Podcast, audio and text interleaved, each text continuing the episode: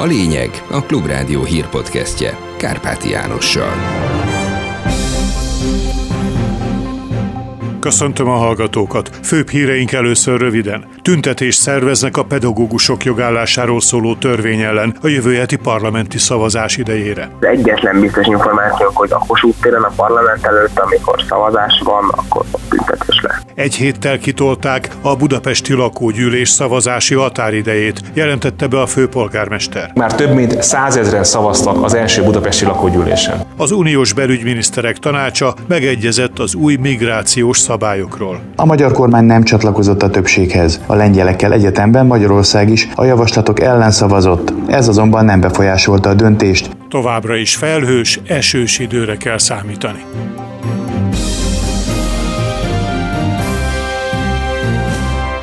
És most jöjjenek a részletek. Tüntetés szervez a pedagógusok jogállásáról szóló törvény ellen a jövő heti parlamenti szavazás idejére a Tanítanék és az Egységes Diákfront mozgalom. Egyelőre annyit lehet tudni, hogy az országgyűlés elé beterjesztették a törvénymódosítást. A szavazás pontos időpontjáról azonban még nincs hiteles információ, mondta Pirint Gergő, az Egységes Diákfront aktivistája a Klubrádiónak. Ugye csak annyit tudunk, hogy a státusz törvénynek nevezett törvénymódosítást az országgyűlés elé lett terjesztve, és ez azt jelenti, hogy nyilván ezeket csak ilyen belső pletykákból sejtik az emberek, hogy jövőre lesz a szavazás, ami a Tanítanék mozgalommal közösen már a nyilvánosság előtt terjesztettünk, hogy a szavazás napján természetesen tüntetés lesz. Jó kérdés, hogy mi van akkor, hogy jövő héten tartja az országgyűlés a szavazást, hanem mondjuk jóval később, hiszen ugye akkor már nyári szünet van, akkor ugye sokkal kevesebben tudnak kimenni az utcára.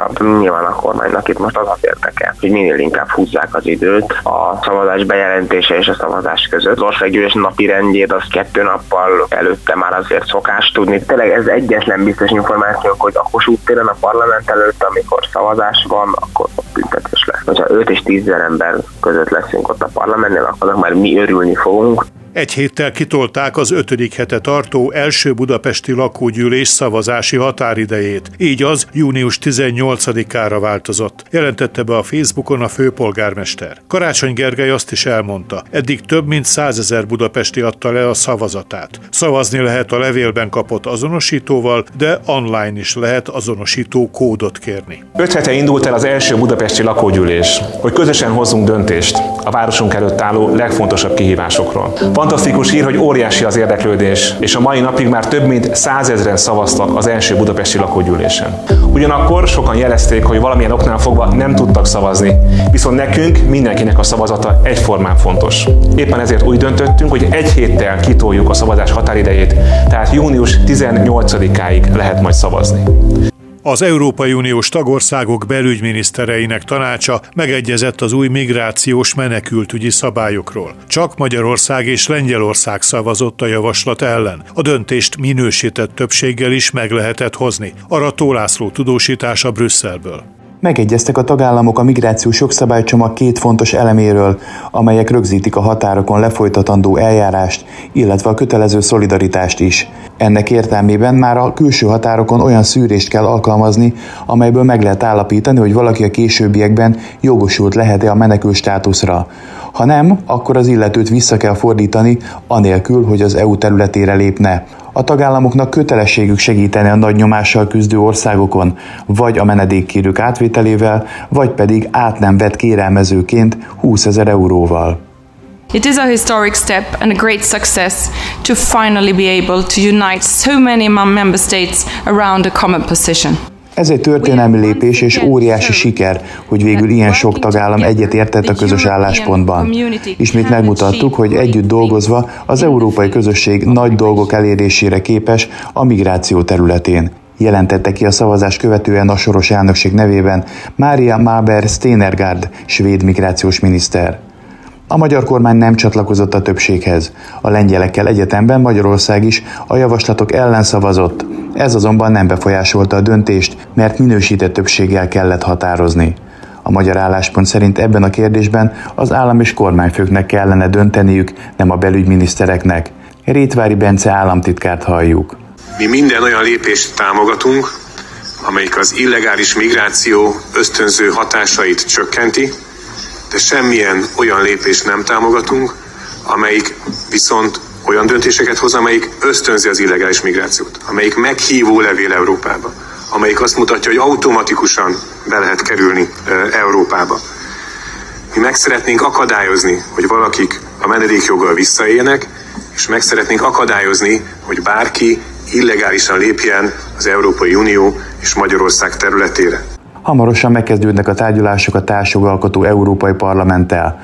A cél az, hogy még a jövő júniusi EP választások előtt hatályba lépjen az új migrációs szabályozás. Ehhez kapcsolódik külföldi lapszemlénk. A Luxemburgban született megállapodás hírére azokat a pontokat, amelyek az Európai Unió részéről a menekültügyi bevándorlási szabályok szigorítását jelentik, egymástól sarkosan eltérő módon értékelte a német kormánykoalícióhoz tartozó Zöldek pártjának két társelnöke, Ricarda Lang és Omid Nouripour, derül ki a Der Spiegel cikkéből. Lang a Twitteren bírálta az elfogadott szöveget, mondván az eljárási szabályok reformjára valóban szükség van, de nem bármi áron. Különösen azt kritizálta, hogy a gyermekek esetében alapvetően nem tesznek lehetővé kivételt a határrendészeti eljárás során. Szintén hiányolta az érkezőknek a tagállamok közti kötelező elosztását, vagyis azt, ami a megszületett kompromisszum lényegi eleme. Nouripour ugyanakkor szükségesnek tartja a létrejött egyességet, mert szerinte jelenleg elviselhetetlen a határok mentén a menedékkérők helyzete. Ő azt emelte ki, hogy javulhat a független jogi tanácsadáshoz való hozzájutás lehetősége. A kialakított szolidaritási mechanizmust pedig előrelépésnek tartja a kötelező elosztás hiányában is. A konzervatív bécsi Die Presse szerint a megkötött kompromisszum semmit nem változtat az európai menekültügy alapvető gyengéin. A cikk megemlít két friss hírt. Ezek olyan problémákat illusztrálnak, amelyeket úgymond nem lehet kezelni a szabályok ilyetén megreformálásával sem. Az egyik, hogy az olasz parti őrség adatai szerint csak szerdán 1400 migránst kellett kimenteni a tengerből 4 vízi járműről. A másik, hogy Annecy francia városban egy szír menekült egy játszótéren késsel támadt kisgyerekekre. A Die Presse ez utóbbi vonatkozásban azt teszi szóvá, hogy a svédek az illetőnek megadták a menekült jogállást, így szabadon utazhatott a schengeni térségben, vagyis legálisan tartózkodott Franciaországban. Most pedig vissza belföldi híreinkhez. A DK polgármesterei nem fogják végrehajtani a kormány utasításait a védőnői hálózat államosításáról, írja közleményében a párt, hozzátéve, hogy bár egyeztetésre hívta az egészségügyi kormányzat a polgármestereket, a DK-sok ezen nem fognak részt venni. Hatályos rendelet van arról, hogy július 1-én átveszi az önkormányzatoktól az állam a védőnői szolgálatok működtetését, és viszi a munkavégzésre használt ingatlanokat is. Új Buda polgármestere szerint így már nincs miről tárgyalni, csak elmondanák nekik, hogy mi fog történni.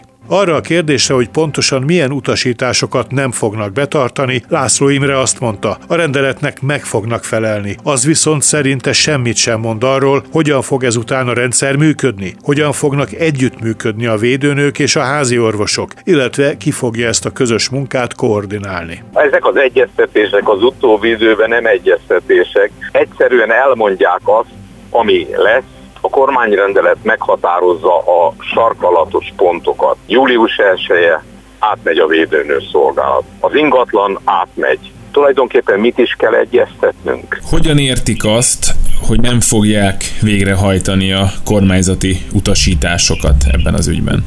A kormányzati utasítások az, amik vannak, azt természetesen végrehajtjuk. Azt, amit nem tudunk végrehajtani, az, ami a hatékony működés szempontjából érdekes, amit a kormányrendelet nem tartalmaz. A védőnők nagyon szoros egységben, team munkába együtt dolgoznak a házi gyermekorvosokkal. Meg volt adva az együttműködésnek a háttér intézménye. Ez most szétesik. Szívesség alapon fognak beszélgetni egymással, hogy hogyan lesz, mert erről az ég egyatta világon semmi nem hangzott el. Tehát akkor lényegében mit nem fognak végrehajtani? Azt nem fogjuk végrehajtani, amit nem tudunk egyébként, mert fogalmunk nincs hozzá egyébként, hogy mit akarnak.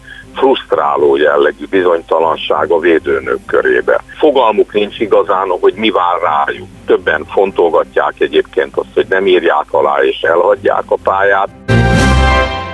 25 színházi társulat írt nyílt levelet ismeretlen kurátoroknak címezve, miután a Kulturális és Innovációs Minisztériumnak az előadó művészeti szervezetek támogatására szánt pályázatán több mint 900 pályázó nulla vagy csupán jelképes összegű támogatást kapott. Arról, hogy ki kapjon pénzt, olyan kurátorok döntöttek, akiknek a személye nem ismert. Fajer Ivett, a Láthatáron csoport vezetője elmondta a Klubrádiónak. Ezzel a döntéssel számos független színházi társulat léte került veszélybe, miközben kormányközeli szervezetek több 10 milliót kaptak, olyanok is, amelyeket csak nemrég jegyeztek be. És ezért nagyon vártuk ezt az úgynevezett kiegészítő támogatásokat, az a hivatalos neve, hogy előadó művészeti szervezetek támogatása 2023, ami eredetileg a TAO helyett létrejött pályázati csomag, ami évről évre egyre kevesebb lett, eredetileg 37 milliárd lett volna, most ebből lett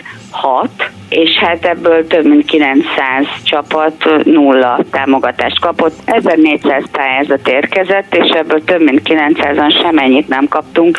Sokan kormányközeli színházak, illetve nem is színházak kaptak több 10 milliót. Olyan szervezetek, akiket nemrég jegyeztek be, és nem lehet tudni pontosan, hogy mivel foglalkoznak. Ez a megszűnés széléreskor nagyon-nagyon-nagyon sok független társulatot. Végül a várható időjárásról. A péntek hátralévő részében általában erősen felhőségboltra kell számítani, de hosszabb-rövidebb időre szinte mindenütt kisüt a nap. Sok helyen adott ponton akár többször is kialakulhat zápor-zivatar. Szombaton erőteljes marad a gomoly felhőképződés, legalább néhány órás napsütés mellett, de több helyen lehet zápor, felhőszakadással kísért zivatar. A legalacsonyabb éjszakai hőmérséklet 13 és 17, a legmagasabb nappali hőmérséklet szombaton 22 és 28 fok között alakul, Budapesten 25 fok várható. Kárpáti Jánost hallották, köszönöm a figyelmüket! Ez volt a lényeg. A Klubrádió hírpodcastjét hallották.